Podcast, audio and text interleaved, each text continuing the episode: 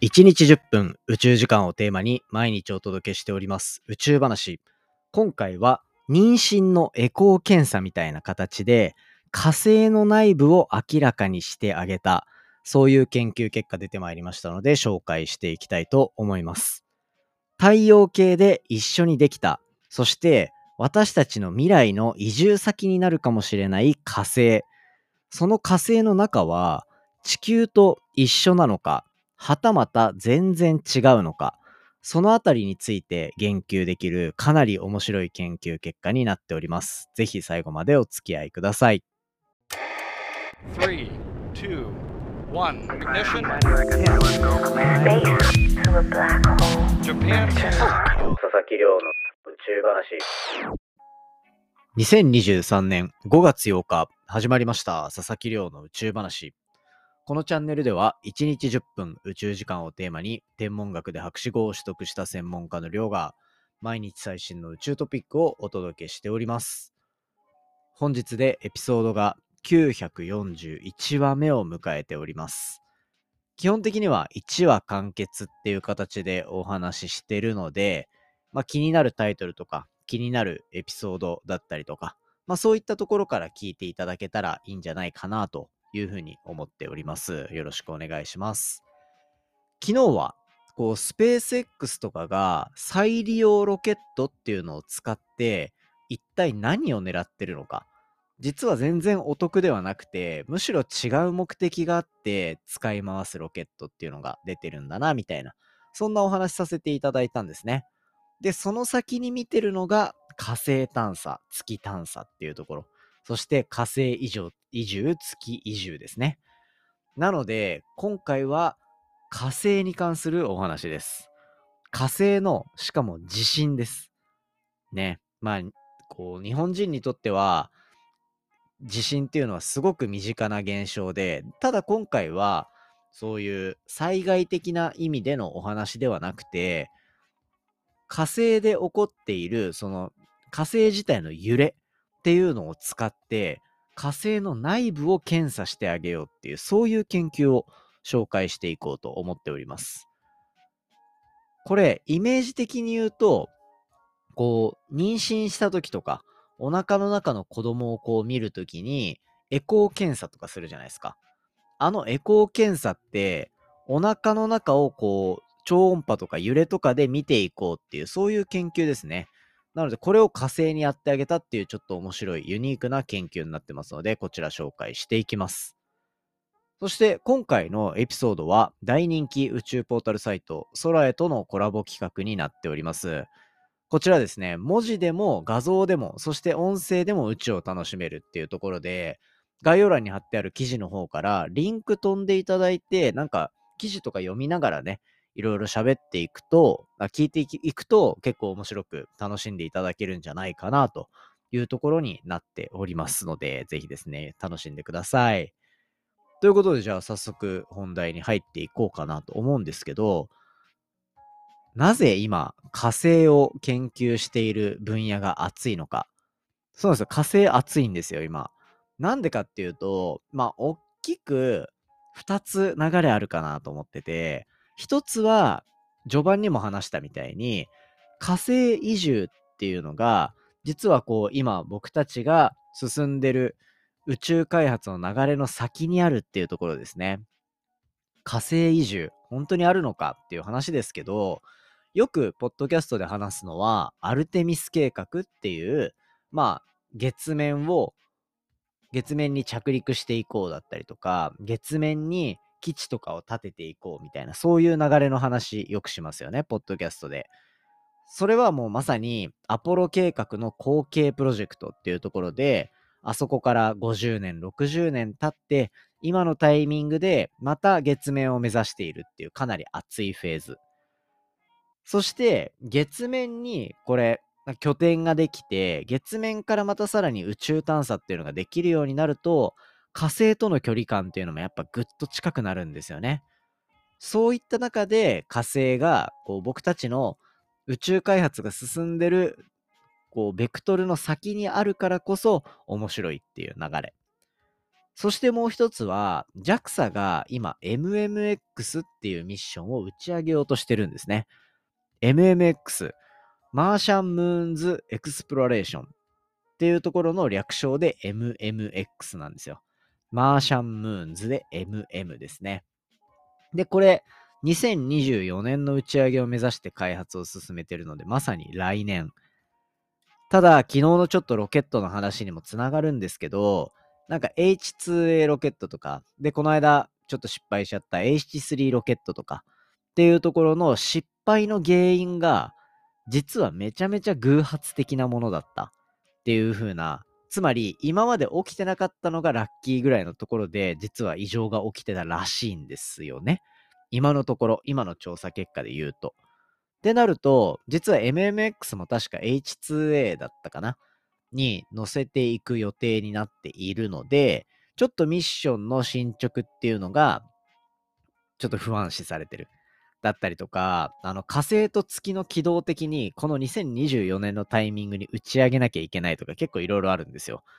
まあそういうなんか背景がありつつ、まあそれにしても、やっぱこうアルテミス計画の先に火星がある。そして今まさに火星の月を見に行こうとしている。みたいなところで、火星研究の盛り上がり方っていうのは結構すごいんですよね。それだけではなくて、まあ、この2つがまさにこう未来の火星に対する見え方っていうところに対して、もう一つ、これは大体まあ2年ぐらい前とかに、やっぱ火星ってすごい話題をかっさらってたんですよね。一つは今回紹介する火星の中を探査していくミッションであるインサイトって呼ばれるもの。これがこう火星の中をどんどん探査していったっていう経緯。そしてもう一つは火星の表面でヘリコプターを飛ばせるようになった。っていうところで、まあ、火星の表面で NASA の探査機とかもろもろがいろんな活躍をしていったおかげで火星に対する研究の盛り上がり方っていうのはここ数年相当高かったんですよね。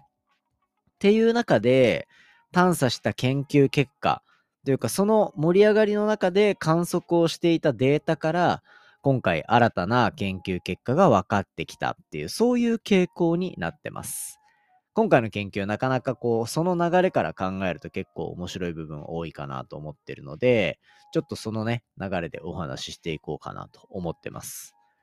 で、今回紹介する研究は、火星の内部をこう透けて見えるようにするっていうような、いわゆるこう妊娠してる方でお腹の中を見るエコー検査みたいな形で火星の内部を解き明かしていこうっていう、そういう研究なんですね。地球みたいな、こう、惑星、太陽の周りをぐるぐる回ってる惑星っていうのは、岩石惑星って呼ばれてます。岩石でできている地表のある惑星ですね。一方でこれ木星とかそういった外側の星っていうのはガスとかでできているようなガス惑星って呼ばれるものだったりするのでちょっと性質が違かったりすると。いうこの岩石惑星ってどういうものなのか。まあ地表があって問題は今回注目したいのは中心部分なんですよね。中心部分。なんかこう卵みたいな形で何層にもなってるんですよ、地球って。で、大きく分けると、まあ、3層になるのかな。内角って呼ばれる一番内側の角、コアって書くんですね。って書いて、内角がまあ一番内側。で、その外側に外角っていうのがあって、で、外角の外側にマントルの層があって、で、地殻。これがまあ地震とか引き起こす部分ですね。っていうのがあって、で、その上に僕たちは住んでるみたいな形になるので、まあ大きく分けると、この4階層に分かれてると。で、この内角とか外角とかっていうところの中心部分ってどうなってるか想像したことありますか？だポッドキャストの中であんまりそこってこうフォーカスしてこなかったと思うんですよね、今まで。だから、ちょっとピンとこない人も多いんじゃないかなと思うんですけど、こう地球とかのこういう岩石惑星の中心には内角外角っていうふうに呼ばれるコアがあって、特に地球のこう外角って呼ばれるところは、こう液体になっていて、で、その中心部分にさらに内核と呼ばれる固体のコアができているっていうところ。ただ、この辺りっていうのは、こう地球の中心も中心。だからもうこう僕たちが地表から見てる距離で言うと、もうすごく深いところにあるので、なかなかこう、直接様子を見に行くことができないというような課題がある中で、じゃあどうやってその中が、こう内角外角とかがあって、で、実はその中、中の物質っていうのがどうなってるかっていう研究も出てるんですけど、そういったのってどうやって見てるかっていうと、これ、その、今回火星で行ったエコー検査みたいな感じで、中を通ってくる地震の波とかを分析することで、こう、地球の掘っていけない中身の部分を解き明かしていけるっていうところが、まあこう特徴として、研究の手法として実はもう大きく確立されてる部分なんですよ。で、このエコー検査、地球でうまくいって地球の中身がどんな感じになってるかっていうのが分かってきたので、じゃあ他の惑星でもやりたいなっていう。で、それによって他の惑星の内側が向こう中の方、もうコアの部分、どうなってるのかっていうのを解き明かしたいと。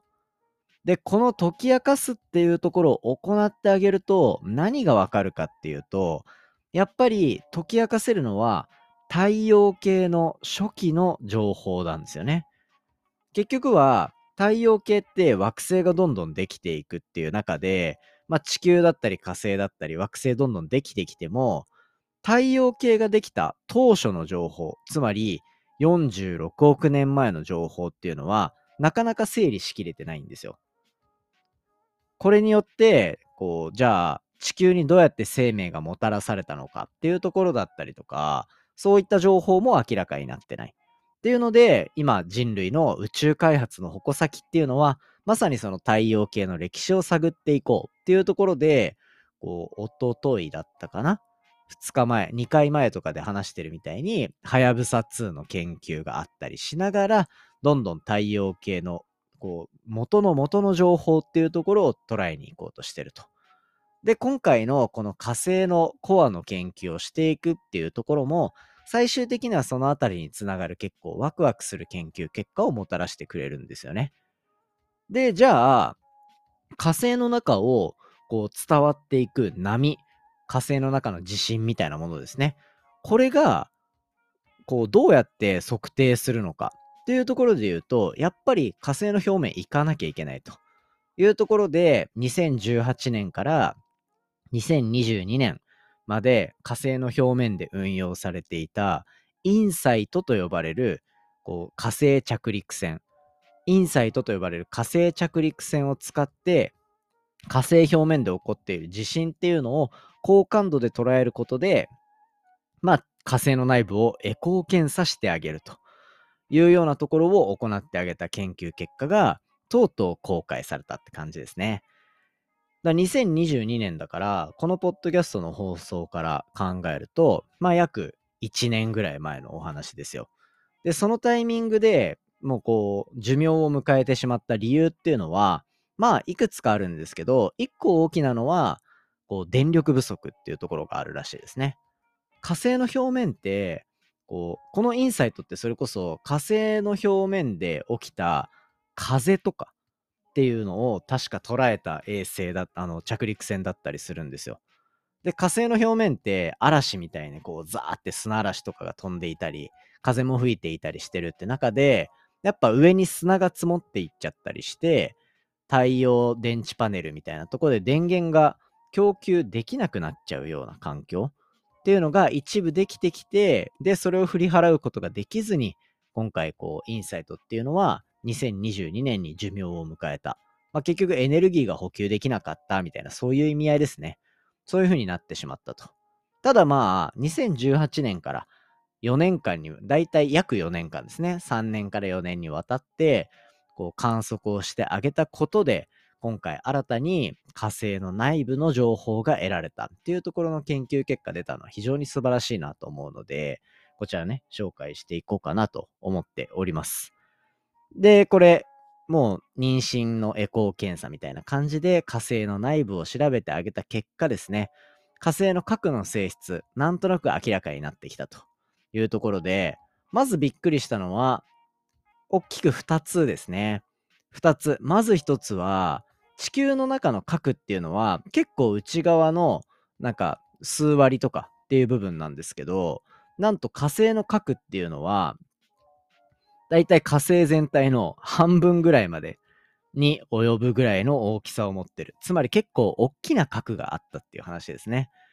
で、それに加えて火星の核っていうのは今回の研究結果でほぼ全体が液体であるというところの研究結果が出てまいりました。地球は中心部に固体があってその周りが液体になっているみたいな最初に話したみたいな内角と外角の話があるんですけど、ね、ここがもう全部液体になっているっていうのが、この火星の情報として今回研究結果出てきました。で、これね、火星っていうのは地球よりも比較的こう小さい天体であるっていうところであるので、なんかこう中にね、熱が伝わっていくだったり、逆に内側の熱がどんどん外に放出されていったりっていう、まあ実質の距離が短いわけですよ。ちっちゃい星だから。ってなると、やっぱりこう、熱が伝わる、あの、時間も、例えば同じスピードで熱が伝わってても、あの、ちっちゃい天体だから、熱が伝わりきるまでの時間は短くなるんですよね。なので、中身が冷えて固まってしまってるっていう状況も、まあ一種想定できた。にもかかわらず、今回火星の中をエコー検査してあげた結果ですね、なんと全体が液体であるというところになっていて、ここは結構、こう想定に反するような、ちょっとこう、事前に考えていた部分とは異なる部分だったっていう研究結果だったみたいですね。あと、これ注目したい部分っていうのは、中の素材ですね。中の素材。中の素材の中でも、まあいろんな、こう、金属的な塊があったりするんですけど、中に。その中でも、こう、鉄とかニッケルとかって言われるような物質。ピンときますか？鉄、ニッケル。正直多分、半分ぐらいの人はピンとこないんじゃないかなと。だからピンときてなくても、全然気にすることないっていうようなものなんですけど、鉄とかニッケル、これ大体なんかこう宇宙空間のものを測定するときに、これより重いものを重い元素、軽いものを軽い元素って言ったりするんですよね。なんか逆にもっと水素とかヘリウムだけを軽いっていう、そういうパターンもあるんですけど、まあなんか、あれですよ。科学者が、こう、定性的に重い軽いとか言うなみたいな、そういう話なので、あんまりそのあたりの、あの、重い軽いっていう言葉は、まあ半分信じるぐらいでいいんじゃないかなと思うんですね。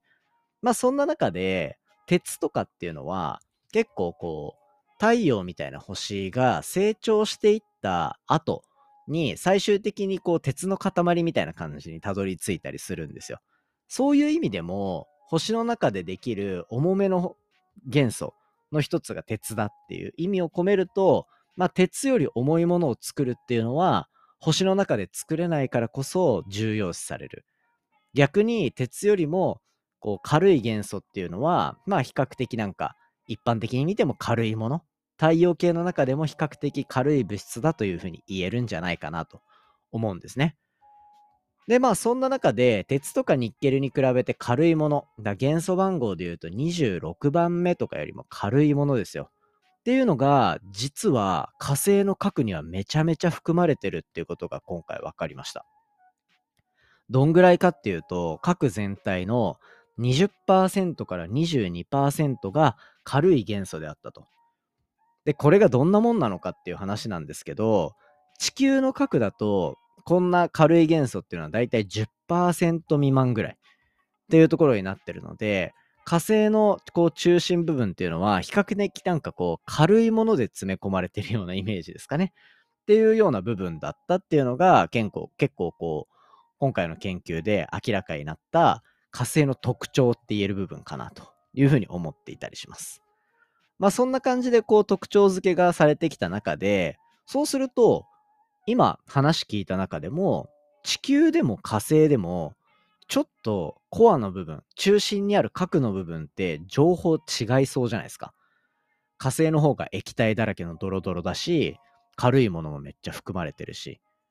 あれ？みたいな。せっかくなんかお隣で、しかも太陽系で一緒の時期にできたはずなのに、こんなに違うんだっていうところになってくると、これって最終的には太陽系誕生のタイミングにおける惑星が作られる形成過程が実は違うんじゃないかっていうところももしかしたらっていうふうに考えられるじゃないですか。まあ、あくまで今回はこう、まあ、火星と地球の直接比較っていうところから考察繰り広げ繰り広げられてますけどこれからまたね他の惑星とか行けるようなタイミングになってそれこそアルテミス計画の先には火星以外の惑星に行くっていう手もどんどん出てくると思います。そうなってきた時に太陽系の中での惑星の形成の仕方っていうところに注目が集まるんじゃないかなっていうところで、まあもしかしたら何年か後にね、この宇宙話を聞いてくださった皆さんが、あれ？あん時佐々木なんか言ってたな、みたいな感じでふわっと思い出せたら、これはもう僕の勝ちですね。まあ勝ち負けとかではないんですけど、まあとにかくね、あの、なんか重要そうじゃなさそうな雰囲気がある研究こそ、実は将来こうインパクト強かったりもするかもしれないので、そのあたりちょっとね、宇宙話のこうこういうエピソードもしっかりと頭の中に押さえておいていただけたら嬉しいなと思っております。ということで、今回は NASA のインサイトというミッションが明らかにした、まあ、エコー検査によって火星の内部が明らかになった。そんな研究結果、紹介させていただきました。いや、面白いですね。火星ってそんな感じなんだ、みたいなところだったりとか、あとは、これからの、こう、火星探査、月探査っていうの結構面白そうだな、みたいな、そういうふうに思った方はですね、ぜひ、あの、そういう感想、Twitter のハッシュタグ、宇宙話とかつけてつぶやいていただけたら嬉しいなと思っております。そんな感じで、次回はですね、地球の中で見つかった太陽系最古の岩のお話をしていきたいと思います。太陽系深掘るの好きですね、宇宙話は。まあでも、ちょっとこの流れで太陽系のできた頃の情報がもしかしたら地球の表面にあるんじゃないかなんていう話できたらちょっとワクワクするなと思って紹介しようと思っておりますので、次回もぜひ楽しみにしておいてください。今回の話も面白いなと思ったら、お手元の Spotify アプリでフォロー、フォローボタンの下にある星マーク、こちらからレビューいただけたら嬉しいです。番組の感想や宇宙に関する質問については、Twitter のハッシュタグ宇宙話、宇宙が漢字で話がひらがなになってますので、じゃんじゃんお寄せください。それではまた明日お会いしましょう。さようなら。